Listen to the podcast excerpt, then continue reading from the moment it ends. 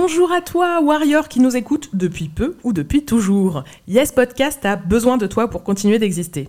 Et oui, on en a parlé dans l'épisode 52, depuis deux ans, l'existence de ce podcast repose sur le travail gratuit des femmes, en l'occurrence nous.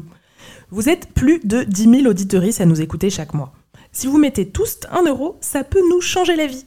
Et si tu ne peux vraiment pas, n'hésite pas à partager notre appel ou à nous mettre une pluie d'étoiles sur ta plateforme de podcast préférée. Le lien de la cagnotte est en description et sur notre Insta. Elle s'appelle De la force pour les warriors. Dans tous les cas, merci à toi et gros love. Yes! Ever catch yourself eating the same flavorless dinner three days in a row? Dreaming of something better? Well, HelloFresh is your guilt-free dream come true, baby. It's me, Kiki Palmer. Let's wake up those taste buds with hot, juicy pecan-crusted chicken or garlic butter shrimp scampi. Mm. Hello Fresh. Stop dreaming of all the delicious possibilities and dig in at HelloFresh.com. Let's get this dinner party started.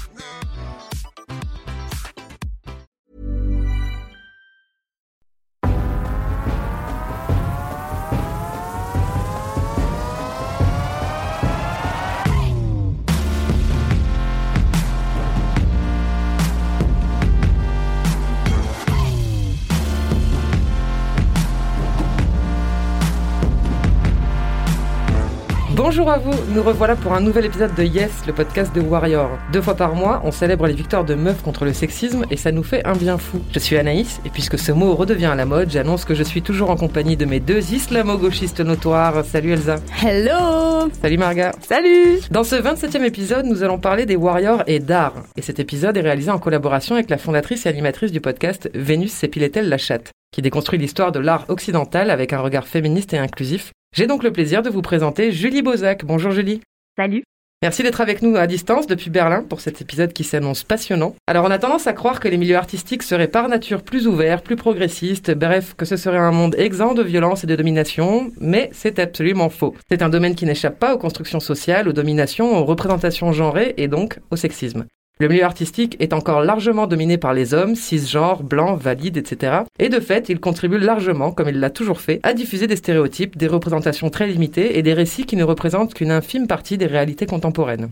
Il est donc important que les personnes minorisées intègrent ces milieux et qu'on nous laisse de la place, ou qu'on la prenne si on nous la refuse, afin que nous aussi, nous puissions écrire et raconter l'histoire avec nos regards pluriels, qu'on propose nos propres définitions de la beauté ou des beautés, qu'on puisse diffuser nos propres critiques du monde qui nous entoure. L'art permet de créer un imaginaire collectif, en ce sens il a une responsabilité vis-à-vis du monde dans lequel il s'inscrit, un rôle crucial à jouer dans la construction d'une société juste et apaisée pour toutes et tous. Il va donc encore une fois être question de male gaze, ce regard masculin qui domine très largement nos imaginaires. On va parler de représentation et de résilience aussi. Nos warriors vont plus que jamais vous livrer de l'inspiration, de la créativité, de la force et de l'énergie. Alors Julie, merci d'être avec nous euh, depuis Berlin, on l'a dit. On a regardé un petit peu ton parcours et donc euh, on a vu que tu avais fait notamment l'école du Louvre, qu'ensuite tu as travaillé deux ans dans une galerie et que dans ces deux milieux-là, tu as été confronté à un sexisme mais surtout à un énorme mépris de classe. Est-ce que tu peux nous en dire un peu plus? Euh, ouais, je pense qu'il y a énormément de classisme, c'est le moins qu'on puisse dire dans ces milieux. Euh, moi, ce qui s'est passé, c'est qu'à l'école du Louvre, j'étais, euh, je suis arrivée par équivalence. Donc déjà, je suis arrivée par rapport aux gens de ma classe avec l'impression que je piquais la place de quelqu'un, parce que ce qui est faux. Hein. Mais voilà, et en plus, je, moi, j'avais pas de particules et je venais de la fac, donc j'étais doublement une gueuse, si tu veux. Et après, quand j'ai commencé à bosser dans les galeries, bah, c'est la même chose, mais en pire. Et en fait, c'est un milieu qui est hum, hyper tourné vers l'entre-soi. Ouais. Mm. Où en fait, si t'as pas les codes, euh, si, si tu viens pas d'une famille euh, limite qui est cliente de la galerie ou, euh, ou de l'expert ou du vendeur indépendant, en fait, c'est- très très compliqué quoi de, de se repérer dans ce milieu-là. Moi, je bossais dans une galerie, enfin la dernière où j'ai bossé, c'était euh, une galerie d'art déco qui vendait des meubles euh, années 20, années 30, enfin des, des chefs-d'œuvre, mais c'était des tables à 400 000 balles quoi. D'accord. J'en ai deux comme ça chez moi. Ah ouais? Je les ai pas vus, tu les caches bien? C'est d'être féministe islamo-gauchiste, ça rapporte grave. Ah bah tu m'étonnes. hyper rentable. Non mais tu sais, du coup, c'est hyper bizarre quand toi, t'es, enfin, en tant qu'assistante de galerie, tu dépends de la convention collective euh, des vendeurs et des vendeuses. Donc, tu vois, il y a quand même un écart euh, assez significatif entre, Ouais. entre ton salaire et les Ouais. que tu vends. Donc, c'est un peu chelou. C'est pas trop Ikea quoi. Non, non, pas trop clair. Et, euh, et du coup, en fait, c'est c'est un milieu qui est euh, pétri de codes, de trucs, mais incompréhensible en fait aux commandes mortels. Et moi, je me rappelle qu'une fois, j'étais euh, j'étais en stage dans une société de vente aux enchères et, euh, et je devais appeler des clients euh, qui étaient intéressés par une commode ou Dieu sait quoi. Et j'en appelle un et il me raccroche à moitié au nez. Il me dit écoutez, j'ai un dîner, j'ai un dîner, j'ai un dîner. bon, je verrai après mon dîner. Bon. Et, et moi, je vais voir mes boss et je dis bah j'ai voulu faire un trait d'esprit, tu vois, je pensais être drôle. Et je dis bah il a un dîner mondain, il nous rappelle. Et là,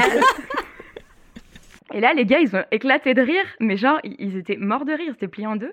Et genre, il me dit, mais, mais ma chère, mais enfin, mais tous les dîners sont mondains. Mais bien sûr. Et les gars, ils étaient morts de rire, et j'ai toujours pas compris ce qu'il y avait de drôle, tu vois. Enfin, moi, je...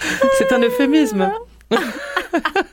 Génial, donc grosse ambiance. Et euh, j'ai vu dans, cette même interview qu'en fait c'est une visite dans un musée du coup et même un tableau en particulier qui t'a poussé à créer ton podcast. Ouais, c'était à la Pinacothèque des Modernes euh, à Munich. En fait, je suis tombée en arrêt devant euh, un artiste que j'aime trop qui s'appelle Ernst Ludwig Kirchner, qui est un allemand, expressionniste allemand. Et, moi j'aimais trop, enfin pour la petite histoire, j'ai fait mes TPE au lycée sur l'expressionnisme allemand et j'étais trop trop fan de lui. Et en fait, on voit rarement de, des œuvres des expressionnistes allemands en France parce que euh, beaucoup ont été détruites pendant, pendant la guerre par les nazis. D'accord. Et, euh, et, les rares qui restent, en fait, sont en Allemagne. Et, euh, et du coup, je tombe vraiment en béatitude devant cet œuvre. Je me dis, ouais, c'est le premier Kirchner que je vois en vrai, quoi. Et puis, en fait, genre, au bout de 2-3 minutes de béatitude, je me dis, mais merde, c'est trop bizarre, quoi. Enfin, en fait, c'est une œuvre qui s'appelle euh, l'école de danse et t'as le prof qui est un homme qui est habillé et les deux élèves qui sont des femmes et qui sont à poil. Ah, et j'étais là, mais ça n'a pas de bon sens, tu sais. Enfin, t'es pas obligé d'être tout nu pour danser, quoi.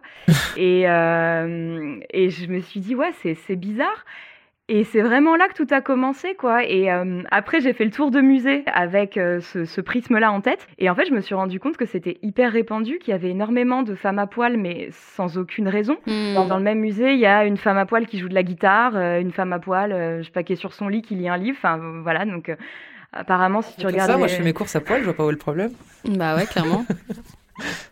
non, mais c'est ça, parce que si tu regardes ce qui est représenté dans les musées, euh, les femmes ah ont toujours été à poil depuis la Renaissance, en fait. Mhm. Et du coup, d'où ça devient euh, le nom de ton podcast, La Vénus s'épilait-elle la chatte? Je trouve ce nom absolument génial, en fait. Bah merci. Euh, ça, franchement, je l'ai sorti de mon chapeau. Je sais pas d'où c'est venu. Et en fait, c'est venu, tu sais, comme plein de trucs que tu trouves des fois. Tu dis, bah ça, ça me plaît trop et j'ai envie de le garder, mais tu sais pas d'où ça vient. en fait, ça m'est venu, ouais, assez spontanément, assez très très en avance dans le processus. Et après, euh, en prenant du recul, j'ai compris qu'en fait ça avait du sens. Euh, c'est parce qu'en fait Vénus c'est euh, la déesse de l'amour et de la beauté dans la mythologie gréco-romaine, et en fait elle a servi de prétexte, en gros depuis le 15e siècle jusqu'au 18-19e, à représenter des femmes nues qui correspondaient en fait d'une époque à l'autre aux critères de beauté contemporains. Et en fait, vu qu'en ce moment la mode c'est euh, l'épilation intégrale euh, et le, la police et surtout pas de poils, euh, voilà, je me suis demandé si Vénus s'épilait la chatte. D'accord, bonne question. Et t'as trouvé une réponse à cette question ou pas? Mais en fait, non, j'aimerais trop savoir. Non, en vrai, je sais pas parce que je suis pas experte en pilosité dans l'Antiquité, donc euh, franchement, j'en sais rien. c'est un bon euh, sujet de test, ça. C'est clair. Non, mais il y a des choses qui ont été faites. Hein. c'est juste qu'il faut que je prenne le temps euh, de, les regarder, tu vois, de fouiller ça en détail. Mais j'aimerais bien faire un, épisode dessus sur le sujet d'ailleurs parce que c'est quand même hyper intéressant. Bah mais non, j'ai toujours pas la réponse.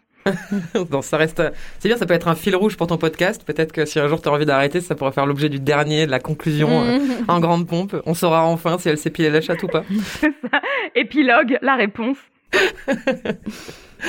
Bien, bah merci. On peut passer au, au témoignage du coup. Alors moi j'avais juste envie de dire euh, un grand merci déjà pour commencer à, à, toutes les auditrices qui nous ont écrit parce qu'on faut savoir qu'on a reçu énormément de témoignages pour cet épisode et surtout euh, beaucoup d'auditrices qui ont des projets artistiques euh, en cours et des très très belles idées. Alors malheureusement on va pas pouvoir parler de tout ici mais en tout cas merci beaucoup pour vos messages. Je vais essayer vraiment de répondre à tout le monde mais bravo pour ces initiatives et puis on vous souhaite plein plein plein de succès. Et par contre ça a été assez difficile finalement de trouver des témoignages euh, de victoire euh, de warriors qui clashent des sexistes en fait dans leur milieu euh, professionnel. Et on s'est un peu demandé pourquoi en fait, pourquoi dans ce milieu-là particulièrement ça avait l'air si difficile que ça de, s'exprimer comme ça. Est-ce que toi tu as des explications, Julie? Mais je pense que ça vient du fait que c'est un milieu qui est, comme on disait en intro, hyper basé sur un entre-soi où tout le monde se connaît, tout le monde se tient. Et en fait c'est un milieu où il y a énormément de dominations qui sont toujours les mêmes, mais il y a aussi des dominations spécifiques du fait que c'est un milieu où il y a vachement d'hommes, vachement d'hommes riches, et donc il y a en plus ce côté euh, pouvoir euh,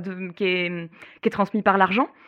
Euh, Il y a vachement le côté représentation aussi quand tu arrives de là après tes études et que tu es une meuf euh, jeune euh, et qu'en fait on t'embauche pour faire de la recherche mais que tu te retrouves à faire un peu, à faire un peu le pot de fleurs. Enfin moi c'est ce qui m'est arrivé. Hmm. Et, euh, et en fait en gros bah, si tu ripostes, bah, tu joues un peu ta carrière. Ouais. Parce que euh, parce qu'en fait, euh, si, si tu remets euh, ton boss à sa place, euh, ce qui ce ce qu'on devrait faire hein, dans un monde idéal, mais en fait, euh, il connaît euh, tous les autres galeristes de la rue et en fait, tu n'auras plus jamais de job.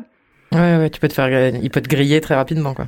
tu te fais griller très très rapidement quoi. Et, euh, et c'est vrai que du coup ouais on a eu du mal en fait à trouver des témoignages bah, un peu comme enfin comme vous faites dans Yes d'habitude quoi des trucs de, de clash euh, des super bonnes réparties euh, qui remettent vraiment les gens à leur place. Parce qu'en fait tu subis ou alors tu t'en vas Ouais, ouais, ouais. Ouais, ouais, ouais. moi, c'est ce qui m'est arrivé en fait. C'est, euh, c'est- j'ai, été un peu le, le- la, la bouffonne du roi. Il n'y a pas d'autre mot pendant euh, bah, plusieurs années. Il y, a- il y a une histoire qui était, enfin, en vrai, c'est drôle, mais c'est en même temps dramatique. C'est euh, mon boss m'avait accusé de voler les cuillères à la galerie. Mais Les non. cuillères, hein, pour Les manger. cuillères. Voilà.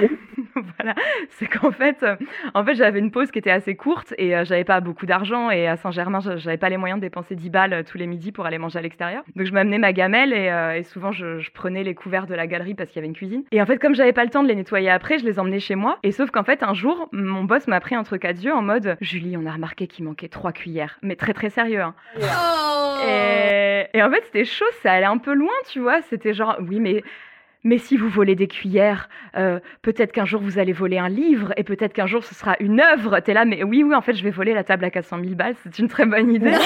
et et tu sais, c'est- mais c'était trop bizarre. En fait, c'était surréaliste. Et en fait, mon boss, après, à la fin de cette discussion, enfin, qui n'était pas une discussion, qui était un monologue où moi j'étais juste, mais. euh, J'étais tellement euh, à l'ouest, en fait, je pouvais rien dire, tu vois. C'est vraiment des, des situations qui te, qui te mettent dans un état de débétude totale. Et en fait, après cette discussion, il me dit euh, Ah, bah, Julie, je suis très content, vous avez. euh, on repart sur de Vous bonnes bases. les Je pense cuillères. que- Non, mais j'ai dû les repayer, ces, ces cuillères à la con. Et, et 10 euros la cuillère.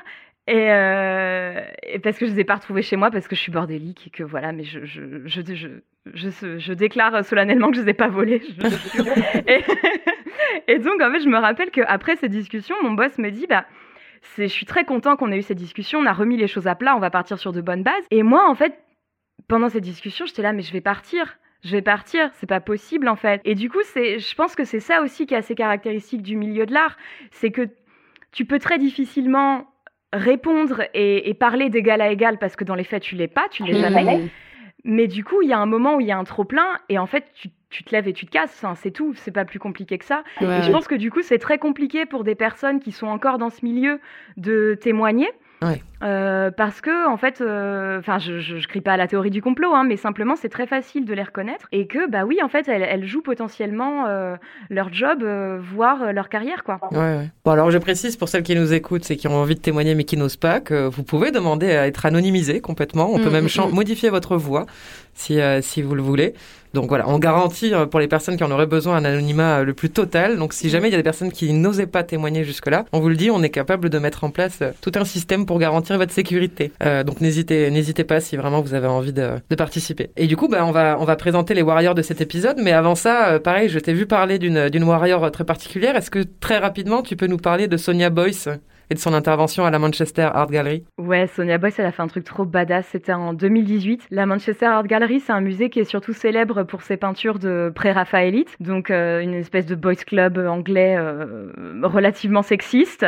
Et en fait, ce qu'elle a fait, c'est qu'elle a décroché euh, une de ses œuvres qui, en fait, représente Hylas et les nymphes. Bref, je vais pas refaire tout le, toute l'histoire, mais euh, en fait, les nymphes, il y en a six ou sept, et c'est des clones, c'est toutes les mêmes. Hmm. Et, euh, et elles sont vraiment, euh, disons qu'elles ont un rôle complètement décoratif, quoi. Ouais. Et en fait, elle l'a décroché, elle a fait tout un, un dispositif qui s'inscrivait dans le cadre de, de sa. C'était pas une résidence, je, je trouve plus le terme, mais on va dire ça, qui s'inscrivait dans le cadre de sa résidence en tant que curatrice dans ce musée. Et elle a laissé le cadre vide, elle a laissé un texte en expliquant pourquoi euh, cette œuvre était retirée. Elle a laissé plein de post-it en invitant les visiteurs et les visiteuses à s'exprimer sur ce qu'ils pensaient du retrait. Mmh. Du coup, c'était hyper pédagogique en fait. C'était pas du tout de la censure. Et en fait, ce qui est super intéressant, c'est que moi, cette histoire, j'ai entendu, bah, c'était sur France Culture. C'était une pastille de 5 minutes qui disait eh, la censure. Euh, voilà. Et, et c'était pas du tout ça en fait. Et, mmh. c'est oh super intéressant de, de, de, voir en fait comment les choses euh, sont traitées, enfin plutôt euh, pas traitées là, dans, en l'occurrence, et, et, comment on déforme euh, les actions euh, des gens qui font des choses hyper intéressantes. Moi, ce qui m'a vachement frappé, c'est cette espèce de peur panique de la censure. Mhm. Mais c'était pas que en France d'ailleurs. Hein. Je me rappelle, il y avait un article dans le Guardian d'un mec, un journaliste s'appelait Jonathan, je sais pas quoi. Et enfin bref, et Jojo, il était pas content du tout. et il, avait titré un truc mais absurde, genre. Euh, en fait, il avait rien compris. Il avait pas du tout euh, compris ce que c'était le, principe de l'action. Et, et, il était scandalisé. Et le titre c'était un tableau vaguement érotique et retiré des collections de la Manchester Gallery. Est-ce que Picasso est le prochain? Enfin, genre. Euh, l'homme blanc, le martyr des temps modernes, quoi. Mais c'est systématique, hein. on voit que maintenant, quand Alice Coffin dit qu'elle ne lit que des livres de femmes, il y a le pays tout entier qui se soulève, alors que qu'est-ce qu'on en a à foutre quand même de ce qu'elle met dans sa bibliothèque? C'est clair, Et qu'on est quand même nombreuses aussi à faire ça, ça devient un scandale d'État. Donc ouais, il y a toujours une résistance et une levée de bouclier gigantesque devant chaque action qui va dans le sens de l'égalité et des représentations plus justes. C'est systématique. Mm.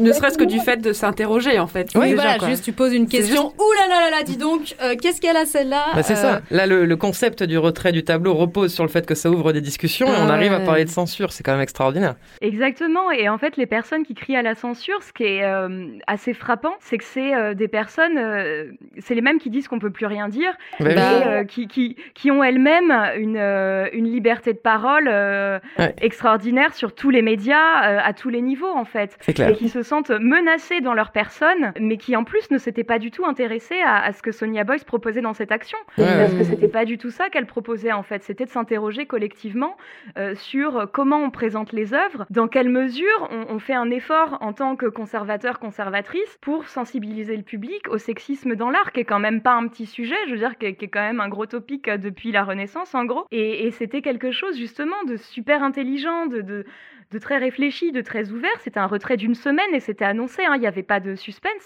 Et, euh, et, et, en fait, tous ces vieux gars blancs là sont venus euh, chouiner à la censure, quoi. Comme d'hab, j'ai envie de dire. Là, c'est pareil. Walt Disney a décidé de recontextualiser un peu les extraits racistes de ses, de ses anciens films, donc sans les censurer, mais en tout cas les recontextualiser. Et c'est pareil, on assiste de nouveau à une vague gigantesque d'eczéma parmi les hommes blancs et conservateurs. et d'hyperventilation également. Mais bon, bon, écoute, on va continuer en tout cas à, à, parler, à mettre en valeur celles et ceux qui font bouger les choses. Et du coup, Elsa, tu vas nous présenter notre première warrior. Carrément, et eh ben Lila, euh, une super warrior qui est euh, aux Beaux-Arts de Tournai en Belgique et euh, donc elle fait partie du conseil étudiant avec lequel elle a décidé d'organiser un événement de sensibilisation pour la semaine du 8 mars et c'était enfin les réactions évidemment encore une fois ont été assez intéressantes. Et on s'est dit que c'était le moment de mettre en route peut-être un mouvement. Donc la première action, c'est que le lundi, on a invité euh, toutes les personnes concernées, donc en, mixité choisie, dans un groupe de parole pour parler du, sexisme et de, des oppressions sexistes au quotidien. On a pu discuter, euh, c'était un moment assez intense. Et à la suite de ça, on a décidé des témoignages qu'on garderait ou que les personnes voulaient bien partager pour faire un, atelier de collage féministe. Donc on a écrit ces témoignages et le lendemain matin, on les a collés partout dans l'école. Forcément, il y a eu des réactions euh, plutôt négatives en fait plutôt euh, de l'ordre de oui mais en tant qu'homme je me sens attaquée quand, quand j'entre dans le hall de mon école et qu'il y a ce genre de choses et c'était pas étonnant, mais quand même assez choquant d'avoir ces retours qui étaient de l'ordre de je vois un témoignage de violence sexiste et plutôt que de tout de suite avoir de l'empathie pour les victimes, je me sens moi attaquée en tant qu'homme. Donc les collages étaient censés rester euh, pendant la semaine et le jeudi matin, on arrive à l'école il n'y a plus rien sur les murs, tout a été arraché. Alors en tout premier, je vais voir l'administration, je leur demande s'ils y sont pour quelque chose, ils me disent mais non pas du tout, euh, on n'a rien à voir avec ça, euh, nous on était d'accord avec votre action, il n'y a pas de problème. Donc je repars et on décide d'écrire un communiqué qu'on affiche partout dans l'école, qui s'adresse aux étudiants et aux étudiantes et qui, euh, dans les grandes lignes, dénonce la violence d'arracher ce genre de témoignage et aussi l'étonnement face au manque de dialogue et pourquoi ne pas venir nous parler directement? Vous savez qui on est, c'est quand même le conseil étudiant qui a fait cet événement. Une heure plus tard, une réponse est affichée à côté de chaque communiqué. Une réponse euh, vachement, vachement sale. Petit 1, orthographe désastreuse. Petit 2, syntaxe à revoir. Et petit 3, bravo l'anonymat, trois petits points, qui est lâche? Et c'est signé la direction. Donc évidemment, on n'y croit pas, on se dit que c'est un troll, quelqu'un qui cherche simplement à nous énerver encore plus, et moi je vais voir directement la direction pour leur dire écoutez, j'ai l'impression que quelqu'un a usurpé votre identité, euh, peut-être que vous voulez euh, être au courant. Et là, je tombe sur le directeur qui me dit non, non, c'est bien moi. Donc s'ensuit une conversation de 10-15 minutes qui monte de plus en plus dans les tours euh, et il, ramène toujours, toujours euh, son argumentaire au fait qu'on n'a pas signé le communiqué. Il réussit tout de même à glisser euh, oh moi j'étais pas là pendant qu'il y avait les témoignages, mais bon j'en ai aperçu un ce matin et franchement c'est quand même d'assez mauvais goût. Donc là, je m'énerve carrément. Et en gros, je finis par partir en disant vous voulez qu'il soit signé le communiqué? Eh ben on va le signer, y a pas de problème. Donc en allant chercher un stylo, je raconte toute cette histoire aux personnes qui ont participé à l'événement.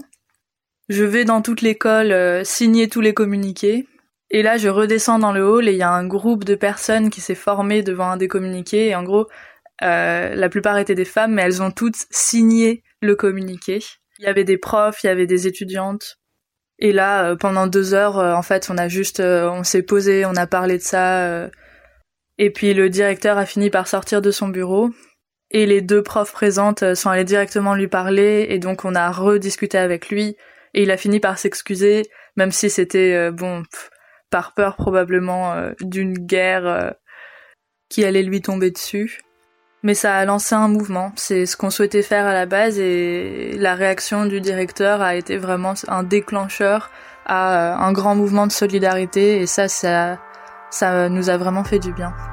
Eh ben... Bravo Lila Du haut niveau quoi C'est quoi ce directeur Non mais... C'est une euh, blague quoi Il est éclaté leur directeur, franchement changez tout de suite de directeur les gars. Enfin pas du tout. il faut cibler là, il faut cibler contre lui là. ah là là là là euh, Bah ouais, enfin moi ce qui me rend ouf c'est euh, comme d'hab hein, les mecs qui font du ouin ouin, qui se plaignent de se sentir agressés quand on témoigne des agressions ou oppressions qu'on peut subir. C'est vulgaire mais sans déconner, on va essayer de faire des, des... C'est de mauvais goût. On va essayer que nos réalités soient un petit peu plus classe. Ouais, tu peux décrire tes agressions mais de façon euh, plus classe, ouais, plus euh, plus élégante. Et, euh, et ça m'a rappelé, bah, ça m'a fait penser l'autre jour en fait sur Instagram, j'ai partagé donc le dernier épisode des couilles sur la table qui parle de comment les papas en fait doivent prendre plus de place dans l'éducation de leurs enfants, bon, ce mhm. qui me semble vraiment un truc vraiment hyper basique. Hein. Et il y a un mec qui me répond, oui mais moi je suis papa et ben en fait voilà j'ai lu des livres pendant la grossesse et franchement quand on est déjà convaincu, bah c'est un peu pénible hein, de lire ce genre de choses. Oh. et j'étais là, mais tu te fous de ma gueule, enfin genre en fait désolé que tu sois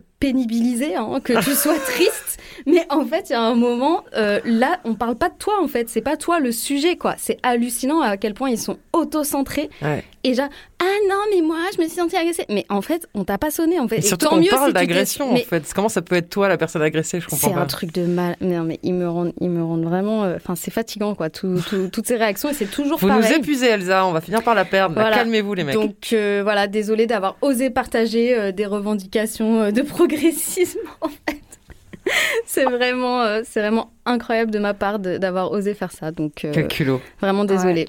Ouais, c'est intéressant aussi d'avoir ce témoignage là de, de, Lila parce que je trouve j'ai l'impression que ça bouge quand même pas mal dans les écoles d'art en, hmm. en, ce moment. On entend quand même Il y a pas plein mal. de campagnes. Voilà, en ce moment donc. Euh... Balance ton école d'art d'ailleurs, je crois. Ça s'appelle. Il y a une hmm, campagne qui s'appelle comme ça. Exactement. Ouais. Et d'ailleurs à Marseille aussi, chez nous, mhm. euh, ça bouge aussi quoi. Et euh, on se demandait aussi, euh, Julie, si tout ça, euh, tout cette euh, cette résistance des mecs au changement, au changement dans les écoles d'art, est-ce que c'était pas dû aussi à une au fait bah, que l'enseignement de l'art finalement a longtemps été réservé ouais, carrément. aux hommes? Non, ça a complètement à voir. En fait, les femmes artistes, elles, en gros, jusqu'aux années 1860, même plus tard, les beaux arts, c'était 1897, je crois. Elles pouvaient pas en fait étudier. Mhm. Donc euh, la- la- en fait c'est quasiment un miracle qu'il y ait eu des femmes artistes avant parce qu'on leur mettait vraiment des bâtons dans les roues, enfin presque littéralement. Ouais. Et, euh, et la plupart des, des femmes qui étaient artistes, c'était des filles d'artistes en fait. Ouais. C'est ce qu'on voit euh, dans le portrait de la jeune fille en feu. Enfin, qui est non seulement un chef-d'œuvre, mais en plus c'est très très juste euh, historiquement. Marianne, l'artiste, est fille de peintre. Donc, Et, juste pour euh, préciser, pardon, je, je coupe, mais euh, donc c'est le, le film de Cécile Sciamma qui est sorti. euh, Céline Sciamma. Céline Scia- oula, de Céline Sciamma qui est sorti donc euh, l'hiver dernier et qui raconte euh, euh, l'histoire d'une artiste euh, qui est amenée à faire le portrait euh, d'une jeune fille noble euh, avant son mariage. Voilà, pour faire le, le pitch. Incarné Et- par euh, Adèle Haenel. par la, la- Adèle la Haenel. merveilleuse, la formidable Adèle Haenel. Merci Adèle. Oui, donc c'est, on, on imagine que plus on aura de- d'enseignantes euh, et d'enseignants, enfin en tout cas de personnes minorisées euh, représentant du corps enseignant aussi, plus euh, plus on pourra faire avancer, plus on pourra soutenir les initiatives étudiantes, etc. Quoi. Ouais, voilà, mais c'est vrai que là, c'est encore hyper lent. Enfin, tu parlais de euh, Balance ton école d'art. Il y a aussi My Art Not My Ass. Il y a, il y a plein de collectifs qui sont en train de se créer en ce moment. Et mais, mais ça a clairement à voir, je pense, avec. Enfin, déjà, on vit dans une société sexiste, patriarcale et raciste. Bon, spoiler. Mais en ce qui concerne le milieu de l'art, il y a tout ce passif où en fait les femmes ont été objectifiées et cantonnées dans des rôles de modèles et de muses pendant des siècles. Et, euh, et en fait, quand elles, euh, quand elles ont pu intégrer les écoles d'art, ça n'a pas évolué d'un coup en fait, et ça a pas- même pas vraiment beaucoup évolué. Euh, moi, il y a une artiste que j'aime beaucoup, qui est pas très connue, euh, mais qui, qui, qui devrait parce qu'elle est vraiment très cool, qui s'appelle euh, Marie Bashkirtsev, qui a écrit ses mémoires et qui est une des premières artistes euh, à étudier euh, dans une académie en France. Et en fait, elle raconte que, en gros, euh, elle devait être euh, genre un peu bonne pour que ses profs l'aiment bien. Mmh. Et du coup, euh, lui mettre des bonnes notes et lui accorde de l'attention. Et du Oh coup, là il y a un peu ce truc, euh, tu vois, de, ce glissement de, bah, vous avez été des modèles et des muses, ok, maintenant on vous accepte dans les écoles d'art, mais le but c'est quand même toujours euh, de flatter notre regard, tu vois. Ouais, ouais. Et, et ça, bah, tu vois, Marie Bashkirtsev, elle écrit ça dans les années euh, 1880, grosso modo. Ouais. Et tu vois que bah, 140 ans plus tard, bah non, pas trop en fait. Là, il y a eu un article du quotidien de l'art euh, la semaine dernière sur les violences euh, sexistes et sexuelles dans les écoles d'art. Et c'est effarant en fait, parce que euh, parce qu'en fait, c'est tout, tout ce qui fonctionne bien, tout- toutes les hum, toutes les écoles qui prennent des mesures, qui font vraiment des trucs, euh, des actions, c'est des initiatives individuelles. Il n'y a aucun programme qui est mis en place à, à l'échelle de l'État pour vraiment sensibiliser, parce que c'est quand même une grosse base. Je veux dire, si tu fais pas une formation, une sensibilisation au début, bah après, euh, t'es que au cas par cas et euh, au réparer au lieu de prévenir, quoi. Mmh. Et donc ça, il n'y a pas. Et en fait, tu vois que toutes les solutions mises en place, ben, c'est comme euh, ce qu'on entendait dans le témoignage, en fait. C'est des choses qui reposent sur des initiatives individuelles, qui sont certes cool, mais qui sont parfois réprimées de façon hyper violente. quoi. Ouais. Mais je le vois, c'est d'autant plus important du coup que les enseignants et enseignantes euh, aussi euh, travaillent sur ces sujets-là. Moi, je suis euh, je suis enseignante, alors euh, pas en école d'art à proprement parler, mais en école d'arts appliqués, en école de graphisme, et je me rends compte que euh, euh, les professeurs aussi diffusent un regard euh, blanc en fait euh, sur euh, sur la culture visuelle. Et je me suis retrouvé notamment une fois en jury avec un élève qui s'était approprié un objet de torture qui venait d'un d'un génocide qui avait eu lieu en Chine et qui s'était complètement inspiré de cet objet de torture pour en faire une marque de bière et un packaging de bière. Et, et moi je me retrouve face à cet élève qui me présente ça. Je, me- je, je me décompose complètement pendant le jury. Je l'ai évidemment allumé après. Mais il a fallu que je me retourne vers toute la classe et que je fasse un point appropriation culturelle même un point génocide. Ça je pensais pas que j'aurais eu ouais, à- c'est euh, à ça, le on faire est même au-delà de l'appropriation culturelle, Voilà. là, c'est de mauvais euh, goût de Et de dire, mais enfin, il faut qu'on ait du recul sur les images qu'on produit et vous êtes garant aussi d'un certain paysage visuel euh, quand vous serez pro- professionnel, puisqu'en en tant que graphiste, on peut être amené à faire voter euh, des gens pour quelqu'un, à vendre un produit, mais donc aussi, on peut aussi conscientiser au passage, ou en tout cas éviter de faire des énormités comme celle-là. Et le professeur qui avait suivi euh, ce projet-là n'avait pas du tout capté où était le problème, en fait. C'est surtout ça qui m'a choqué. Lui-même est tombé des nues et quand j'ai du coup défoncé ce travail, il était là, ah, mais c'est vrai, j'ai pas capté. J'y ai pas pensé. Voilà, j'ai pas vu le problème. Enfin, c'est gra- c'est gravissime. Donc c'est pour ça que je pense qu'aussi, euh, voilà, effectivement, il faut que dans l'enseignement aussi, euh, on ait des formations, on propose des, des micro-cursus, mais en tout cas pour ne pas laisser passer sans aller non plus jusqu'à tout déconstruire, parce que tous les profs n'auraient pas le- le- l'envie, j'imagine, de le faire vu les résistances qu'il y a. Mais euh, une formation minimum pour au moins ne pas laisser passer des projets qui sont qui véhiculent des idées racistes, sexistes, homophobes, etc. Quoi. Mais ouais, c'est pas possible ce truc-là. C'est c'est dans la déshumanisation la plus totale. Enfin, c'est indécent, quoi. Ah, j'en revenais pas. Alors, le, le pauvre, je l'ai fait pleurer, mais par contre, je pense qu'il fera plus jamais cette erreur de sa vie. Mais euh, je préfère le faire pleurer lui plutôt que de choquer tous les gens concernés, toutes les familles qui peuvent tomber sur ces packaging, quoi. Enfin voilà. Donc c'était c'était ma petite anecdote en tant qu'enseignante euh, dans des domaines artistiques. Faites votre boulot, les enseignants. Merde. Bien, on va passer à notre warrior suivante, et c'est toi, Marguerite, qui nous la présente. Et oui, mais parfois un dessin qu'on fait euh, dans son coin peut avoir un, un grand destin. Et la preuve avec l'histoire de Iris, alors elle habite à, à Barcelone, et l'année dernière elle a vécu un burn-out à son travail euh, qui a été suivi d'une dépression euh, assez sévère. Et elle qui, dessinait pour son plaisir, bah, elle a totalement arrêté en fait, enfin, Mm. plus de volonté, plus d'envie. Et puis un jour, alors qu'elle profite d'un week-end en famille, elle trouve la force de rebondir. Je suis là assise, mon regard se perd dans la vue qui me fait face et je laisse mes pensées divaguer. Je pense à la forme du clitoris. Et je me dis que quand même ce truc ressemble drôlement à un papillon. Et si je lui rajoutais des ailes Bon, je prends mes feuilles, je prends mes feutres, je commence à dessiner pour la première fois depuis très longtemps. Je rajoute des vulves pour décorer les ailes, un vagin, un utérus et les trompes de Fallope pour représenter les antennes. Le Warrior Fly est né. Je le renommerai plus tard Clitofly, mais le nom original c'était bien Warrior Fly et c'était inspiré par vous. J'en dessine plein sur ma feuille, j'écris The Clit Revolution is coming to bug you. Je le montre à quelques amis qui trouvent que l'idée est très bonne. Je l'affiche au mur de ma chambre et puis j'y pense plus. Quelques jours plus tard, la nouvelle tombe.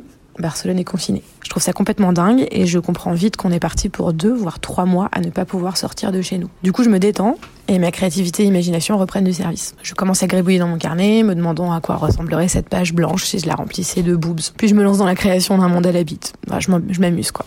À la fin du mois de mars, toujours euh, en confinement, par une opération du Saint-Esprit, euh, je deviens copine sur Instagram avec euh, Jessica, la fille qui est à la tête du compte La Trentaine, toi-même tu sais.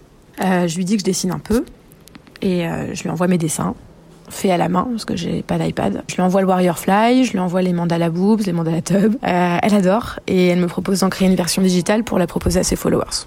Elle me fait découvrir la Maison des Femmes de Saint-Denis, une unité de soins qui accueille les femmes vulnérables ou victimes de violences à Paris. Euh, c'est la gynécologue Gada Atem, docteur Gada Atem qui en est à l'initiative, et l'artiste Ina Moja qui en est la marraine. Donc on les contacte, euh, on leur propose de créer un mandala spécial pour, euh, pour elles au prix de vente de 1 euro, disponible sur la plateforme Eloasso, et de leur verser tous les bénéfices. En fait, notre proposition tombe à pic puisque la Maison des Femmes s'apprêtait justement à lancer une grosse opération d'appel à dons afin de récolter les 90 000 euros dont la structure avait besoin pour engager deux personnes euh, nécessaires euh, dans leur équipe en plus euh, pour pouvoir répondre aux besoins accrus post-confinement d'aide de victimes de violences. Donc on décide que le mandala euh, sera même carrément le goodies officiel de la collecte de la Maison des Femmes. Chaque donateur recevra en cadeau de remerciement un lien pour télécharger gratuitement euh, ce qu'on appelait le mandala kit. La Maison des Femmes a pu, euh, grâce aux nombreux dons, remplir son objectif et embaucher les deux personnes supplémentaires dont la structure avait besoin.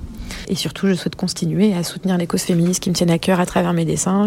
Mille idées et un peu de temps devant moi pour les mettre à exécution. Donc là, j'ai déjà un dessin qui est prêt, plein de clitos et plein de boobs en folie. Et j'aimerais beaucoup le, pouvoir le vendre et pouvoir reverser des fonds euh, à euh, une association qui s'occupe des femmes atteintes du cancer du sein. Voilà, la clit révolution ne fait que commencer.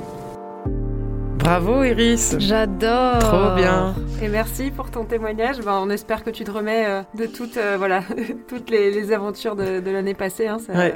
Ça a dû être intense. ça dure vraiment intense. Et euh, c'est vrai que là, on assiste quand même depuis quelques années. Hein, c'est vraiment pas nouveau quand même à, à une réappropriation par les femmes de, de la représentation ben, d'un organe quand même qui a été inconnu pendant de nombreuses années. On va pas le répéter encore parce qu'on a eu l'occasion d'en parler de nombreuses fois dans, dans, dans, dans ce podcast. Mais quand même, ça reste vu comme quelque chose de, de vulgaire encore aujourd'hui, hein, de représenter des clitos, Ouais. euh, des vulves, euh, voilà, malgré euh, les avancées de, de ces dernières années. Surtout quand c'est des femmes qui le représentent. Voilà, Mm. exactement. Quand c'est des mecs, c'est un pour petit délire coquin, donc ça c'est joli. Mais...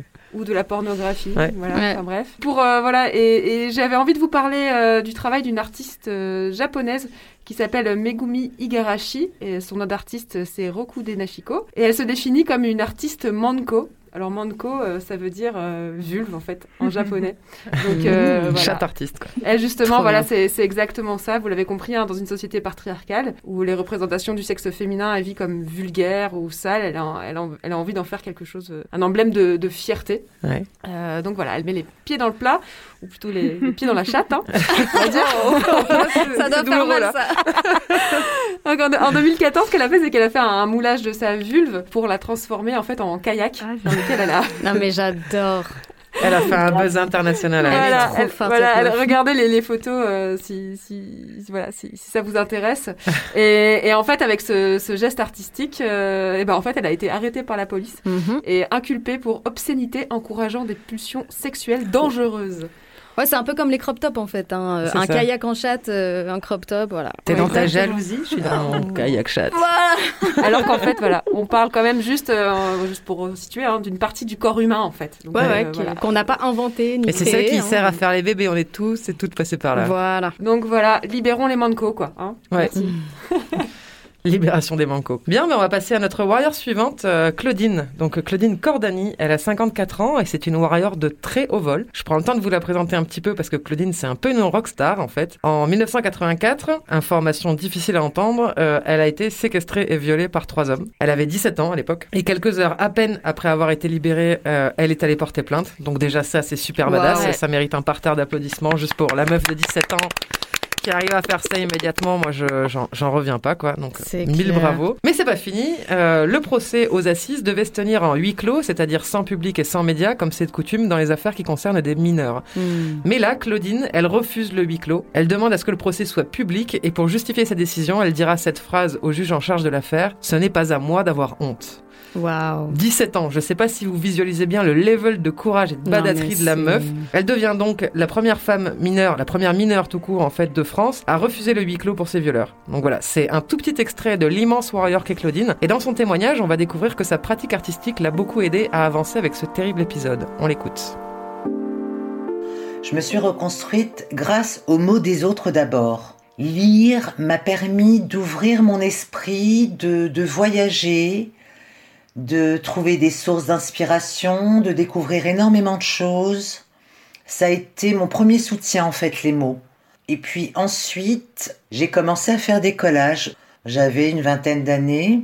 Tout ce qui est euh, création, m'a forcément aidé dans ce parcours vers la résilience. Je suis aujourd'hui un exemple vivant de résilience réussie, car euh, au-delà du fait que je suis toujours en vie, je suis une, euh, une personne bien vivante, pleine de vie, je suis énergique, je m'intéresse à plein de choses.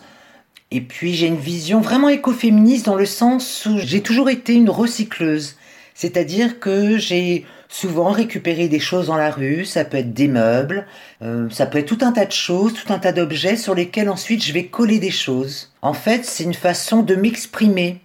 Donc, en fait, mes collages, c'est un peu un prolongement de moi-même. Les mots, c'est un équilibre, c'est un besoin intellectuel. J'ai besoin aussi de transformer ça en images. En fait, voilà, mes collages, c'est moi. Moi, c'est mes collages. Donc, je parlais euh, récemment d'une euh, d'une mineure qui m'a contacté par Twitter pour que je l'accompagne porter plainte dans un commissariat. Bien sûr, j'y suis allée. Et puis, euh, et puis en sortant du commissariat, euh, nous avons discuté. Je, je voulais savoir comment elle comptait prendre un chemin de la résilience. Et puis la première chose d'ailleurs que je lui ai dite, c'est que euh, bah, ça n'était pas elle, évidemment, d'avoir honte par rapport à ce qu'elle avait subi. Que une fois qu'on s'était débarrassé de ça et que c'était très clair dans dans la tête des victimes et des ex-victimes, je pense qu'on peut mener à bien ce chemin vers la résilience. Donc on a, on a beaucoup discuté, je l'ai invité à voilà, venir faire une séance de collage chez moi et lui montrer, euh, en discuter avec elle, et puis qu'elle en réalise un, voilà, cet après-midi-là. Voilà, dès que je peux, j'essaie de hum, partager des recettes, euh, des outils, des façons de faire. En fait, faire des collages, ça ne demande pas de moyens financiers. C'est juste une question de déjà d'envie, de besoin. À partir de tout un ensemble, euh, je crée autre chose. Et je pense que cela vient du fait que euh, avoir vécu un épisode aussi noir dans sa vie, en tout cas moi je, je le vis comme ça, j'ai eu besoin de créer du beau. Et je me dis qu'en fait, il serait injuste que les personnes qui n'ont pas les moyens se disent ah mais je ne peux pas faire ça donc je ne peux pas mener un chemin vers la résilience. En fait, on n'a pas besoin d'argent. Voilà, ça, je voudrais vraiment le transmettre, euh, le, faire comprendre au plus grand nombre. Après, chaque personne, comme je disais tout à l'heure, se trouve euh, le chemin, voire les chemins qui lui permettront de retrouver l'estime en elle et encore une fois de fabriquer du beau à partir d'une noirceur qu'elles ont vécue. En tout cas, moi, je continue d'œuvrer dans ce sens. Je mène plusieurs combats et euh, il en est un très important. Bravo Claudine, ça ça fait tellement du bien d'entendre une ex-victime dire d'elle-même qu'elle est une preuve vivante de résilience réussie. Ah ouais, j'avais des frissons là. Et puis c'est quelqu'un qui fait partie de, de l'histoire en fait, Claudine, Ah ouais. parce que pour rappeler quand même, elle a été donc défendue par euh, Gisèle Halimi, Mmh. quand même grande warrior aussi, Ouais, ouais. euh, qui malheureusement nous, nous a quittés. Mais euh, c'est, enfin moi je suis, je suis, je suis vraiment fière de, de pouvoir l'entendre aujourd'hui. Ah ouais, ouais c'est c'est vraiment... Ouais, c'est génial. C'est notre rockstar à nous, Claudine. Euh, donc voilà, pour revenir sur la résilience, donc un mot qu'elle utilise beaucoup dans son témoignage. La résilience, en fait, c'est notre capacité, ou non, hein, euh, à se remettre d'un épisode violent. Mmh. En fait, c'est comme la cicatrisation de la peau après une blessure. La peau, elle se reconstruit et parfois, ça laisse des traces visibles, parfois pas. Et bien, quand on parle de santé mentale, de trauma, c'est ce qu'on essaie de reproduire. Ça fonctionne plus ou moins bien selon les personnes, selon les méthodes. Donc, si on veut y arriver, c'est formidable que des personnes comme Claudine nous parlent de leurs propres moyens, de leurs propres techniques pour peut-être arriver à identifier une activité qui nous ferait du bien, qui au minimum nous permettrait de mettre la tête en pause quelques minutes ou quelques heures. Donc, merci Claudine pour ce partage, pour l'aide que tu apportes aux nombreuses victimes qui te contactent et pour euh, ton sens de la sororité euh, au sens large. Et merci aussi pour ta présence sur Twitter, parce que pour info, vous avez peut-être déjà repéré Claudine sur les réseaux sociaux, parce que c'est elle qui tient un calendrier de la future démission de Darmanin. Yes Tous les jours, elle lui rappelle qu'on attend sa démission. Nous sommes telle date et Darmanin n'a toujours pas démissionné. Mais qu'est-ce que tu attends?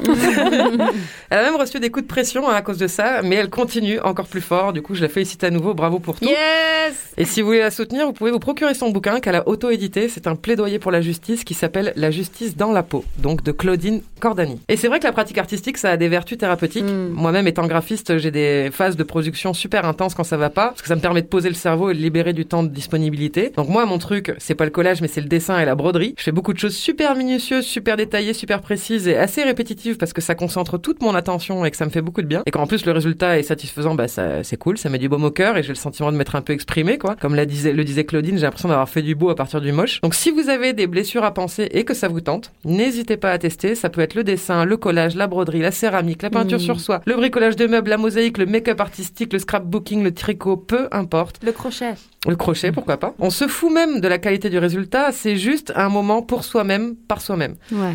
Chacune et chacun trace son propre chemin vers la résilience et va euh, à sa propre allure. Sachez en tout cas que les possibilités sont nombreuses et pour certaines super accessibles. Donc surtout n'hésitez pas et ne vous collez pas la pression sur le résultat, c'est pas ça qui compte. Et d'ailleurs, Julie, euh, il y a fort à dire sur les représentations du viol dans l'art. Euh, Est-ce qu'il y a des études ou des analyses qui ont été faites à ce sujet Et euh, si- s'il y en a pas, quelle, quelle conclusion toi tu tires de tes propres recherches sur le sujet plus particulier du viol dans l'art? Ouais, alors ça, c'est un énorme sujet. Moi, ça fait, euh, avant même de commencer le podcast, que je veux faire un épisode dessus. D'accord Et en fait, j'en ai toujours pas fait parce que je trouve pas d'invités. Donc, euh, parce qu'en fait, c'est très compliqué de trouver des personnes qui sont à la fois historiens, historiennes de l'art, mais qui ont aussi ce prisme féministe des constructions qui est Mhm. quand même indispensable en fait pour euh, pour parler de ce sujet-là, pour vraiment prendre du recul sur le sujet. Et euh, il y, il y a des choses hein, qui se font. Il y a eu une expo au Louvre notamment qui s'appelait, enfin bon déjà le titre était chelou si vous voulez mon avis, s'appelait Posséder et détruire. Euh, bon voilà, mais disons y, il y a des choses intéressantes hein, dans, dans le catalogue. Il y a, y y a des choses qui ont été faites sur le sujet, mais c'est souvent des choses pas forcément récentes et surtout pas forcément déconstruites. Donc euh, bah d'ailleurs, euh, je passe un appel euh, si si quelqu'un connaît ou travaille elle-même sur ce sujet-là, bah écrivez-moi et on discute. Et le sujet du viol, c'est omniprésent en fait dans l'art occidental, tout simplement parce que en gros du 16e au 18e siècle, le type de peinture qui a dominé dans la grande hiérarchie artistique construite par les académies, c'est ce qu'on appelle la peinture d'histoire. Donc c'est des œuvres qui sont inspirées euh, de la mythologie, de la religion et de l'histoire antique. Et dans la mythologie, c'est surtout les métamorphoses d'Ovide. Et en fait, quand on le relit avec nos yeux d'aujourd'hui, c'est simplement des histoires de viol en série, en fait, avec des histoires parfois hyper violentes. Et Jupiter, qui est le roi des dieux, bah en fait c'est juste un danger public. Et, euh, et à chaque fois il se transforme. Quand il se transforme euh, en taureau euh, pour aller violer Europe, il se transforme euh, en aigle pour violer Ganymède, il se transforme en nuage pour violer Io. Enfin, c'est une liste interminable de viols. Qui sont dans la peinture très souvent représentés, mais avec une distance et avec une euh, complaisance, c'est pas le bon terme, mais ce que je veux dire, c'est que les représentations sont tout le temps très belles. La violence est souvent soit absente, soit sublimée, voire érotisée, qui fait qu'en fait, quand tu vois ces œuvres et que tu connais pas le sujet, en fait, c'est quasiment impossible de comprendre qu'il s'agit d'un viol. Et moi, j'ai fait des études d'histoire de l'art quand même assez longues, hein, 6 ans, et c'est des trucs dont on ne m'a jamais parlé. En fait, jamais le mot viol n'a été prononcé pour parler, bah c'est ça, de l'enlèvement d'Europe, de, tableaux qui sont quand même super connus et qui sont jamais présentés comme ça. Et il y a des choses qui se font euh, dans le milieu universitaire. Je dis pas du tout qu'il y a rien qui se fait, mais en fait, ce qui moi me rend un peu triste, c'est que ça quitte pas le milieu universitaire, ça n'arrive pas jusqu'au musée, et qu'en fait, pour le public qui est confronté à ces œuvres, il y a à la fois une incompréhension, donc ça c'est dans le meilleur des cas, et dans le pire des cas, c'est en fait une, une érotisation du viol en fait. Mmh. Ouais, ni plus ni moins. Ouais, et c'est un, c'est un sujet qui a été euh, donc énormément dominé par euh, le male gaze, notamment à travers ses, euh, ses représentations de- d'épisodes antiques. Mais il y a aussi même carrément des artistes qui ont fait des œuvres qui s'appellent le viol. hein. Au 19e siècle, ça se voit pas mal. Donc en toute tranquillité. c'est ce que j'allais dire. Et en fait, c'est un sujet qui a été finalement assez peu repris par des artistes femmes avec, un, avec une portée politique. Ça existait principalement dans le cadre de ce qu'on appelle l'art féministe, donc années euh, 60-70, et euh, notamment par une artiste euh, qui est euh, géniale, euh, trop badass, qui s'appelle Anna Mandietta, qui a fait une performance, et euh, maintenant on connaît les photos de cette performance, dans son campus dans les années 70, en réaction au viol d'une étudiante par un autre étudiant. Donc euh, ça, c'était dans les années 71-72, et tu dis, bah c'est dramatiquement actuel en fait. Ouais, ouais. Et donc les photos, je regarde, enfin je recommande pas de les regarder, elles sont, elles sont super violentes. Mais en fait, c'est une des premières artistes en fait qui s'est emparée de ce sujet en changeant le biais du male gaze en se le réappropriant comme un sujet politique. Et c'est ce qu'elle disait en fait. Elle dit que euh, elle, pouvait pas rester à rien faire en tant qu'artiste en fait après après ce truc terrible qui était resté impuni. Et euh, donc c'était hyper badass hein, de faire ça à une époque où ça ça avait pas encore été fait. Et mais euh, à mon avis, enfin faudrait creuser, je suis loin d'être experte, mais à mon avis la raison pour laquelle ça a été très peu réapproprié par les femmes artistes, c'est que être artiste c'est aussi une réalité économique, c'est que tu dépends euh, d'un marché, tu dépends euh, de marchands, de collectionneurs qui vont ou non t'acheter tes œuvres, et qu'en fait c'est un sujet qui est tellement sensible et que les gens veulent tellement pas voir Hmm. que en fait j'imagine, c'est une hypothèse, hein, j'ai pas la réponse, mais j'imagine que pour plein d'artistes, c'était aussi un risque énorme à prendre au niveau de leur carrière. Donc c'est d'autant plus badass euh, pour celles qui ont pu le faire. Ouais, clairement. C'est pas très bankable comme sujet, quoi. Non, pas du tout, ça intéresse euh, pas grand monde en fait. Mm. Et surtout que comme, comme l'art, c'est un milieu qui, euh, historiquement, mais même encore maintenant, a toujours été dominé par les hommes, que le capital économique est majoritairement détenu par les hommes et que c'est eux qui euh, sont majoritairement des collectionneurs.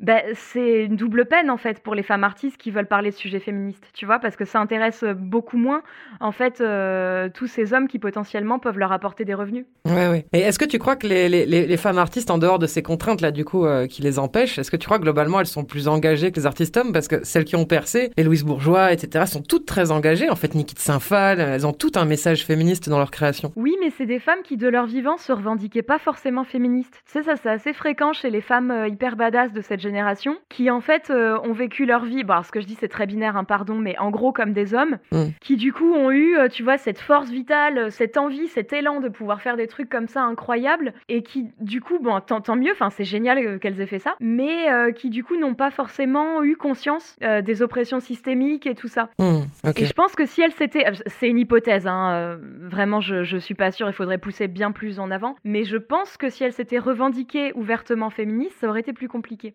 Ouais, c'est fort probable, hein, clairement. C'est souvent comme ça que ça se passe. Elles ont, elles ont bénéficié de la protection d'un, aussi d'un boys club souvent, quoi. J'ai vu que Saint-Phal, Exactement. c'était notamment le cas. Ouais. Donc, euh, bon, on va pas, on va pas pour autant euh, critiquer leur travail, mais d'une certaine façon, rappelons-nous que Catherine Deneuve existe. Voilà.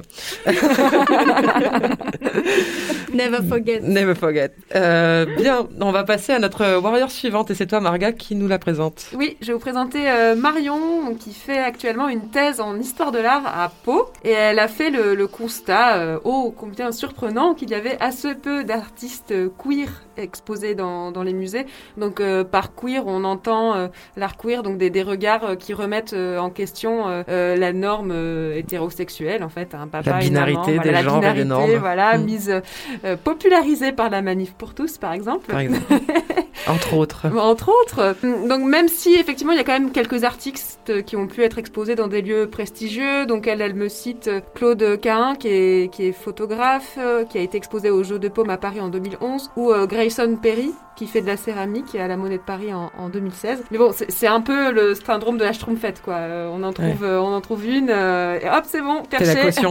Ouais. C'est la caution pour, pour, voilà, pour tous les autres regards masculins qu'on a partout. Donc pour Marion, Marion, bon, il y a ce combat-là d'essayer de, de, faire rentrer le, regard queer dans, les musées, mais il faut pas tout attendre de ce combat-là parce que sinon, en fait, on, on y encore. On attendra longtemps. Voilà, on va encore attendre quelques siècles, voire quelques millénaires. Donc, euh, il faut aussi euh, soi-même créer une communauté, donc à la fois d'artistes, mais aussi un, public qui est qui est capable donc d'aller voir ces expositions, qui est intéressé, mais aussi d'acheter des œuvres. Parce que finalement, c'est comme ça aussi qu'on fait vivre euh, les artistes. Donc, c'est ce qu'elle essaye de faire en parallèle à son, son à son travail de recherche universitaire. Donc, elle est commissaire d'exposition bénévole, donc c'est-à-dire en fait qu'elle choisit des œuvres et des artistes qu'elle met en avant pour une exposition avec pour pour exprimer un, un propos. Mhm. Et donc son grand projet euh, qu'elle mène actuellement s'appelle We Are Here, We Are Queer. Donc c'est une exposition en trois volets qui questionne notre rapport au genre, au drag et au queer. Alors le drag, euh, vous savez, j'imagine ce que c'est, mais rapidement,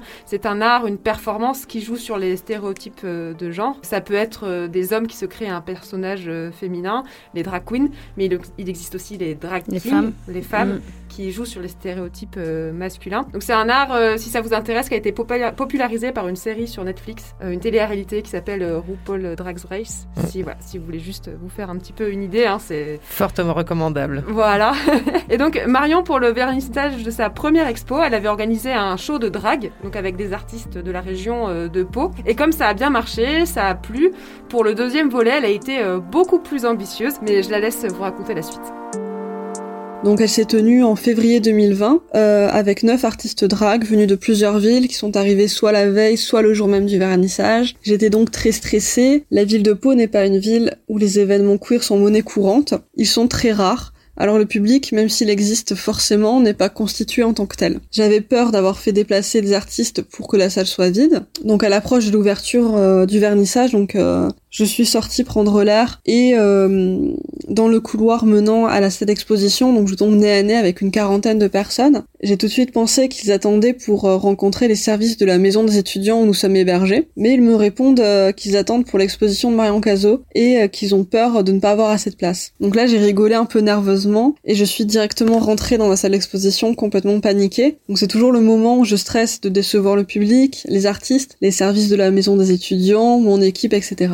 passer la panique, pouvoir ouvrir les portes et voir cette masse de gens défiler dans mon expo, c'était un vrai régal, accentué d'un sentiment de satisfaction très particulier quand je voyais des jeunes adultes avec des drapeaux ou des badges LGBTI. Certains ou certaines euh, sont venus me dire que c'était la première fois où elles n'avaient pas peur d'être out dans, euh, dans l'université ou dans la ville, et ça c'est quand même très très important pour moi. Au final, le show s'est très bien passé grâce à des artistes et une équipe euh, technique de qualité. Les gradins étaient pleins, on a même dû refuser des gens, ce que je ne pensais pas être possible. Et ce qui me rend euh, si fière de ces événements, c'est que dans notre ville, Pau, il y a très peu, euh, il y en a très peu, et ces moments-là, j'aurais aimé les vivre quand j'étais plus jeune. Et euh, du coup, pouvoir contribuer à créer des espaces queer, même temporaires, c'est permettre à des gens de se sentir à leur place, acceptés et soutenus. Et même si cela signifie beaucoup de travail gratuit, des nuits blanches et de la précarité, on oublie ça face, en face du public, et c'est grâce à ça qu'on recommence l'année suivante. Bravo Marion Ouais Super victoire, ça c'est de la Warrior. Donc elle dit aussi que en fait, le succès de son expo lui a permis de donner euh, des interviews euh, à la presse locale. Donc euh, déjà un premier pas vers faire connaître au grand public ces, regards-là. Et surtout en fait la bonne nouvelle c'est que ses financeurs, donc la région, le CRUFS et l'université lui renouvellent leur confiance. Et donc pour le dernier volet de We Are Here, We Are Queer qui aura lieu en, en mai 2021, en principe donc ce sera encore plus ambitieux que, l'année dernière. Donc voilà vraiment vraiment bravo Marion euh, pour, euh, pour, ton, voilà, pour ton ambition et pour, euh, pour tout le travail que tu as accompli. Grande Parce que, voilà, elle parle de précarité, hein, mais il faut, faut savoir qu'elle cumule deux jobs alimentaires en plus donc, de, de sa thèse et de son travail de commissaire d'exposition. Donc pour elle, c'est vraiment un engagement, un engagement militant aussi. Quoi. Donc voilà, moi je trouve ça vraiment, vraiment admirable. Quoi. Vraiment, bravo. Merci et bravo. bravo. Et Julie, on a quand même l'impression que pour avoir des représentations queer dans l'art, faut, faut souvent plutôt aller dans, du côté des événements ou des milieux underground et que, que c'est pas forcément euh, très visible dans, dans, les musées. C'est quelque chose que, que tu as observé aussi? Ouais, ben, c'est vrai, hélas, mais euh, en fait, ce qui est intéressant, c'est que c'est comme pour la déconstruction du viol dans l'art c'est qu'il y a des choses qui ont été faites. Il y, a même euh, du matériau queer, entre guillemets, dans l'art ancien. Il y en a beaucoup, euh, qui est étudié euh, encore dans le milieu universitaire, mais qu'on a du mal à présenter tel quel dans les musées. Mais c'est vraiment ancien, quoi. Si tu regardes les représentations de Michel-Ange et d'autres artistes de la Renaissance florentine, il y a une homosexualité masculine latente qui est super forte. Il y a pour le lesbianisme, c'est pareil, c'est moins visible parce que bah, c'est toujours un peu plus compliqué parce que c'est des meufs, mais ça existe aussi de façon très ancienne. Il y a notamment la figure de Diane qui était qui est très cool, que moi j'aime beaucoup à titre personnel, qui vivait dans la forêt avec les nymphes en non mixité et en fait qui est devenue de façon un peu sous-jacente un emblème du lesbianisme et, et ça on le voit dans, dans pas mal de tableaux, mais c'est de façon très suggérée. il faut avoir en quelque sorte les, les codes pour lire ces tableaux. Et ça, en fait, pareil, c'est quelque chose ouais, qui est étudié dans le monde des musées, dans le monde universitaire, mais qui est rarement retranscrit quand tu visites les musées. Donc en fait, il y a des œuvres qui sont hyper badass, hyper subversives, mais quand toi, t'as pas les infos en tant que visiteur euh, qui n'est pas un universitaire euh, conservateur, et du coup, tu passes à côté de ça, et c'est hyper dommage. Et il euh, y, a, y, a, plein d'œuvres anciennes. Enfin, moi, j'ai été hyper marquée. Il y a deux ans, j'étais au Prado à Madrid, et je suis tombée sur un portrait de la reine Marie-Louise à cheval en 1800 par Goya. C'est assez improbable en fait parce qu'elle est assise, enfin je connais pas les termes techniques des chevaux, mais elle a les jambes des deux côtés quoi. Et euh, en Amazon. Ouais voilà merci. Et elle a un uniforme officiel euh, de la garde, elle a un chapeau euh, et en fait, ça remet complètement en question tous les stéréotypes genrés très binaires qu'on a l'habitude de tenir pour acquis. Mais pareil, c'est des choses qui sont pas présentées de cette façon dans les musées. Dans le même musée, il y a une peinture euh, de Ribera qui représente euh, ce qu'on appelait une femme à barbe qui est en train d'allaiter un enfant. Et en fait, ce tableau, il est incroyable, il date du XVIIe siècle et il est tellement actuel en fait sur des questions de transidentité. De... il est juste présenté, ah bah voilà, c'était la femme à barbe, la curiosité locale au XVIIe siècle. Il n'y a pas vraiment de médiation. Euh, un, peu approfondie qui est faite sur ces sujets. Et c'est super dommage parce qu'en fait, c'est encore ce regard euh, cisnormé, hétéronormé qui, mmh. domine, alors qu'en fait, des œuvres qui ont du matériau queer, il y en a énormément. Mmh. Et, et c'est vrai que tout le discours dominant en ce moment qui consiste à dire que euh, c'est un peu illusoire, un peu artificiel de vouloir absolument intégrer tout le monde dans tous les domaines, que euh, euh, en Occident on est blanc et on est travail, famille, patrie en gros quoi. en fait, je pense que ce, discours, ben, je, l'entends, mais je pense qu'il vient surtout d'une énorme ignorance parce qu'il est faux historiquement. Historiquement, il y a eu énormément d'autres modèles, même de modèles de famille.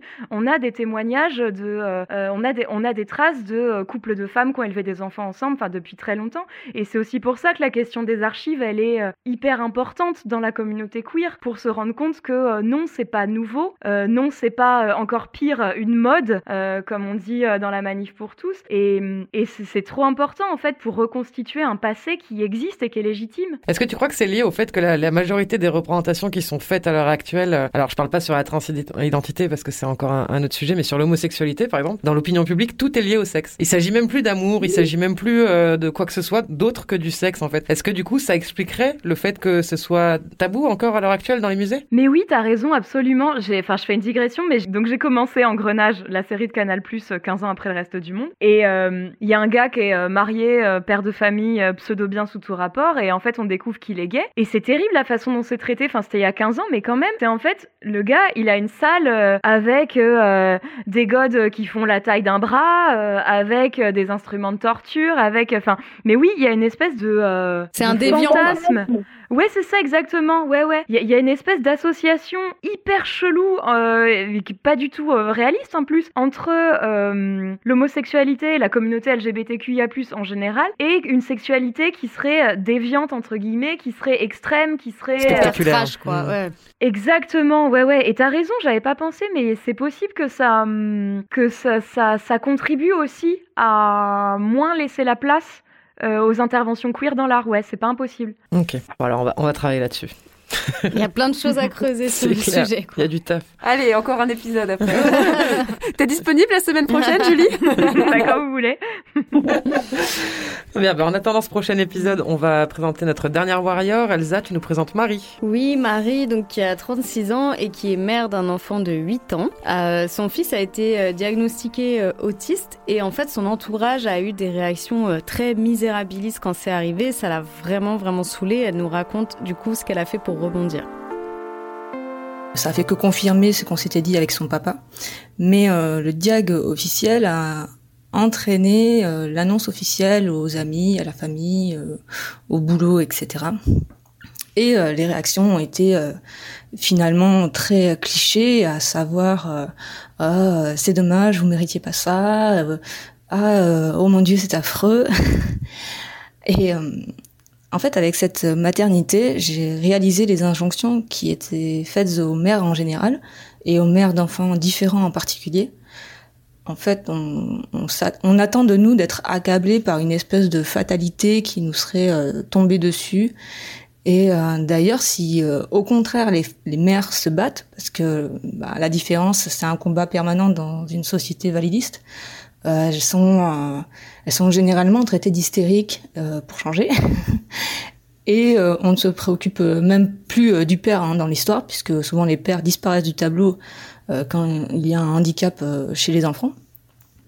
Et donc, en gros, dès qu'on parle autisme ou différence en général, il y a cette espèce de pathos permanent dans lequel je me reconnaissais absolument pas. Du coup, après plusieurs mois à bouillonner intérieurement parce que euh, j'avais l'impression de devoir éduquer tout le monde autour euh, de nous dès qu'on parlait d'autisme, j'ai eu l'idée de dessiner nos aventures en BD et de les partager sur un blog. C'est un genre de format tranche de vie très axé sur l'humour et en gros ça dit euh, oui j'ai un enfant autiste et en fait c'est très cool. Et euh, ma petite victoire, grâce à cette BD, je l'ai eue le jour où j'ai reçu un, un message d'une inconnue sur ma page Facebook, euh, où elle dit, je cite, je suis moi-même adulte autiste et j'ai développé avec les années une allergie aux autismes moms, entre guillemets, qui sont complètement dans la démarche de guérison de l'autisme et de jérémiade parce que, oh my god, tu te rends pas compte, c'est horrible, mon fils est autiste. Découvrir vos chroniques a été une réelle bouffée d'air frais. Je suis si heureuse que vous ayez mis sur pied ce projet et que le grand public puisse voir ce témoignage si bienveillant. Je tenais à vous en remercier. Fin de citation. Euh, en bref, ce que je voulais dire, c'est qu'avoir un enfant différent, c'est cool. Et pouvoir en parler à travers l'art de la BD, c'est très jouissif. J'ai eu que des retours super positifs, comme le message que je vous ai lu. Et euh, voilà, je compte bien continuer à déconstruire le mythe de l'autisme et des injonctions faites aux mamans d'enfants différents à travers l'art. Bravo Marie Bravo, c'est génial, j'adore cette victoire. Euh, je précise qu'à la suite de tout ça, elle a quitté son mec pour assumer pleinement son homosexualité. ça aussi, c'est de la badasserie. Double victoire. Et du coup, euh, voilà, ce que ça montre, c'est que euh, l'art peut vraiment servir à processer une expérience difficile, un peu euh, comme ce qu'on disait tout à l'heure par rapport à, à Claudine, hein. mm. et donc à se réapproprier cette cette expérience et, et à la réécrire en fait avec ses propres mots. Juste sur le terme validiste, parce que peut-être que tout le monde ne sait pas ce que ça veut dire. En gros, bah c'est comme racisme ou sexisme, mais par rapport au fait d'être valide, c'est-à-dire de ne pas être, de ne pas de ne pas avoir de handicap. Et du coup, bah en fait, on peut faire subir d'une oppression validiste si, euh, si on, on, traite les personnes handicapées euh, d'une façon vraiment euh, spécifique ou différente. Qu'on les rejette, qu'on les discrimine.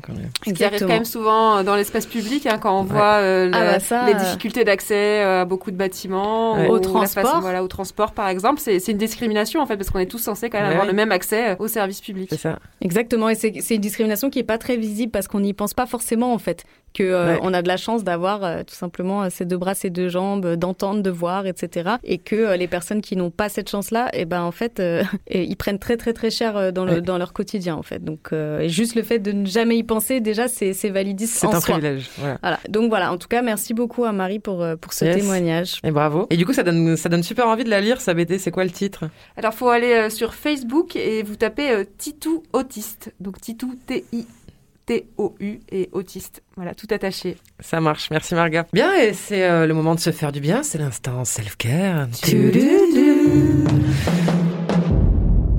Alors, bah, du coup, cette fois, on a décidé que Julie, c'était toi qui l'avrais. Tu nous entends Super. Du coup, euh, tu vas nous faire du bien en nous parlant des Guerilla Girls. Qu'est-ce que c'est que ça? Les Guerilla Girls, c'est un mouvement d'artistes qui s'identifient comme des femmes, qui a été fondé à New York dans les années 80 et qui fait un énorme boulot pour interpeller le public sur le sexisme et le racisme dans le milieu de l'art et dans les musées en particulier. C'est un mouvement qui compte énormément de membres, qui sont toutes anonymes parce qu'elles sont elles-mêmes artistes et que, bah, en fait, elles risquent un peu leur job. Et leur caractéristique, c'est qu'elles s'expriment en public avec des masques de gorilles. C'est né d'un cafouillage entre guérilla et gorilla. En fait, ça leur a bien plu, elles ont gardé ça et maintenant c'est devenu leur marque de fabrique. Elles se sont formées en 85 en réaction à une expo du MoMA qui est donc bah, des plus grands musées d'art moderne euh, du monde occidental. Et le MoMA a organisé une grande expo de presque 200 artistes, censée présenter un grand panorama de la crème de la peinture et de la sculpture moderne. Et sauf que parmi ces artistes, il y avait moins de 17% qui étaient des femmes, et encore moins, j'ai pas trouvé les chiffres exacts, mais encore moins qui étaient des artistes racisés. Et le conservateur de cette expo a eu euh, des mots très sympas, puisqu'il a dit que les artistes qui n'étaient pas dans cette expo devraient songer à remettre en question leur carrière. Donc les Guerrilla Girls étaient un peu saoulées, et on les comprend,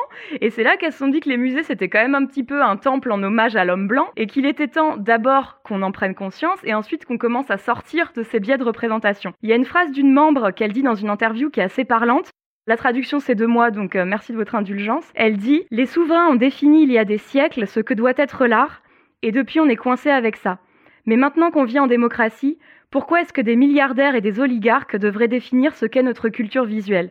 Dans ce cas, ce que racontent les musées, c'est l'histoire du patriarcat et l'histoire du pouvoir. Ce qui est intéressant avec les Guerrilla Girls, c'est qu'elles ont une stratégie de communication hyper bien rodée, avec des images très belles, très efficaces et souvent des messages assez drôles. En fait, elles ont mis ça au point parce que pendant cette fameuse expo du MoMA à New York, elles ont commencé à faire des manifs, des actions devant le musée, mais en fait, elles se sont rendues compte assez rapidement que bah ça fonctionnait pas que les gens étaient plutôt spontanément enclins à défendre l'institution et qu'elle passait pour euh, les hystériques de service. Enfin, ce qui est très louable en soi, mais euh, là, en l'occurrence, ça les aidait pas beaucoup. Et du coup, elles se sont dit, OK, nous, on sait qu'il y a un problème profond de discrimination, de représentation, mais comme a priori on n'a pas forcément le public de notre côté, on va essayer de trouver des moyens qui nous permettent de nous faire entendre autrement. Et en fait, comme elles sont artistes, elles ont mis leur talent à profit et c'est pour ça que leurs visuels sont hyper beaux. Une de leurs affiches les plus connues, c'est une image sur fond jaune qui reprend l'odalisque d'Ingres, un tableau hyper connu qui représente une femme nue, sauf que là, elles lui ont mis un masque de gorille. Et à côté, il y a les chiffres d'un décompte qu'elles ont fait au Metropolitan Museum de New York. Et les résultats de ce décompte, c'est qu'en 89, le musée comptait 5% de femmes artistes, mais 85% des nus qui étaient exposés représentaient des femmes. Elles ont refait ce travail deux fois dans le même musée, en 2005 et en 2011, et ce qui est effarant, c'est de se rendre compte que les chiffres sont quasiment les mêmes à 20 ans d'intervalle. Et du coup, sur cette affiche, elle pose une question qui est assez sensée. Est-ce que les femmes doivent être nues pour rentrer au musée? Et ça, elle le demande dans les années 80, mais ça fait écho à une histoire euh, récente qui est pas du tout drôle, de cette étudiante qui a été virée, euh, carrément virée, du musée d'Orsay, parce que soi-disant sa robe était trop décolletée. On a beaucoup parlé de cette affaire et moi j'ai pas forcément de choses très pertinentes à apporter en plus, mais ce qu'on peut retenir c'est le contraste entre les œuvres présentées dans ce musée, qui est quand même le temple de l'objectification du corps des femmes, hein. c'est là qu'il y a euh, l'origine du monde, il y a la source d'Ingres. Donc la nudité de ces œuvres, ça choque plus personne parce qu'elles sont présentées à travers le male gaze et qu'elles ont été adoubées par l'institution du musée. Mais voilà, une meuf avec un décolleté, bah on lui interdit l'entrée. Et ça, c'est dramatique parce que ça vient de l'institution. C'est l'institution qui te dit que ton corps dérange, que ton corps doit être caché. Bon, sauf avec un voile, apparemment. Et c'est très éclairant sur le contrôle social exercé sur le corps des personnes qui sont perçues comme des femmes.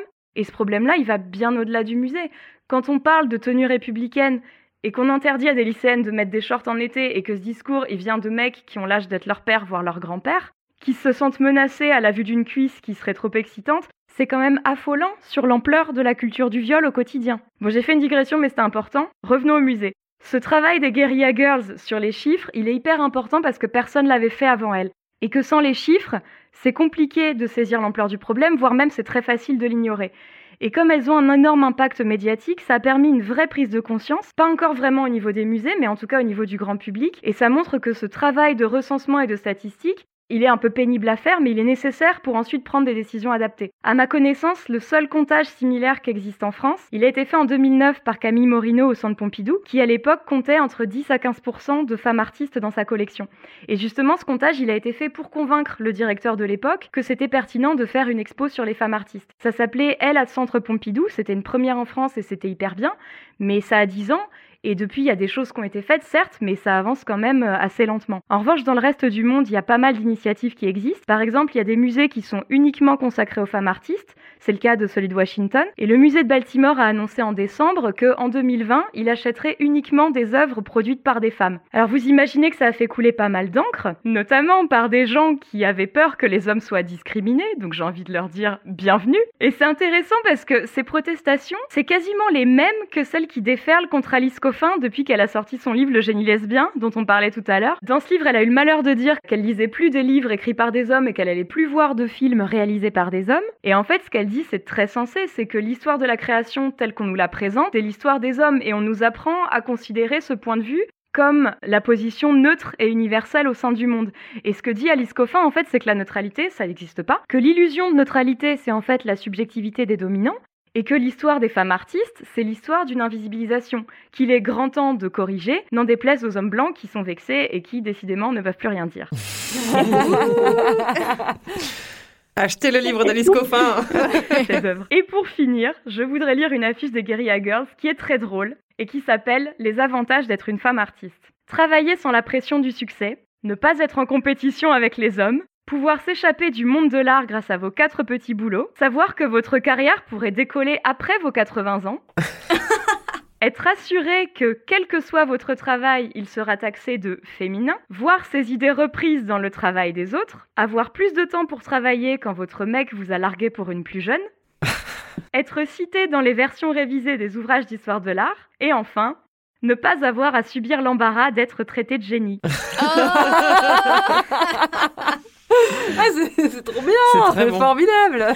oh putain. Et tu sais, pour contrecarrer un des exemples que tu as donné sur le fait de se voir coller l'étiquette féminin, euh, moi en tant que graphiste, j'avais été sélectionnée euh, pour euh, réaliser le catalogue de la Biennale des jeunes créateurs en 2015, je crois. Et donc j'arrive devant un parterre de femmes qui m'ont sélectionné parmi je sais plus combien de dossiers. À la fin de l'entretien, j'ai par curiosité pourquoi moi, pourquoi pas quelqu'un d'autre? Et là, les six femmes. Hein, des femmes m'ont dit ce qui est bien avec vous, c'est que vous êtes une femme, mais euh, ce que vous faites, on pourrait croire que c'est un homme qui l'a fait. Oh là là. Donc euh, ma plus-value à moi, c'était d'être une femme. Elles étaient très contentes de faire passer une femme candidate. C'était leur petite action féministe. Mais elles ont réussi à me faire passer parce que euh, ce que je fais, c'est minimaliste, c'est typographique, etc. Donc euh, j'ai demandé si les femmes qui postulaient euh, en dehors de moi mettaient des fleurs et des petits cœurs partout dans leurs propositions et je je pense pas que ce soit le cas. Mais du coup, j'ai été tout soudainement très dégoûtée d'avoir été sélectionnée parce que j'étais pas sélectionnée pour les bonnes raisons. Elles ont tout gâché. Elles m'ont gâché tout mon plaisir. T'es presque un homme du coup. Du coup, ça va. C'est cool. Du coup, c'est bon. Parce que c'était six femmes décisionnaires, mais le big boss, évidemment, tout juste au-dessus, était un homme. Hein, donc il fallait le convaincre. Donc voilà, j'ai j'ai réussi ma vie parce que, parce que je pourrais être un mec.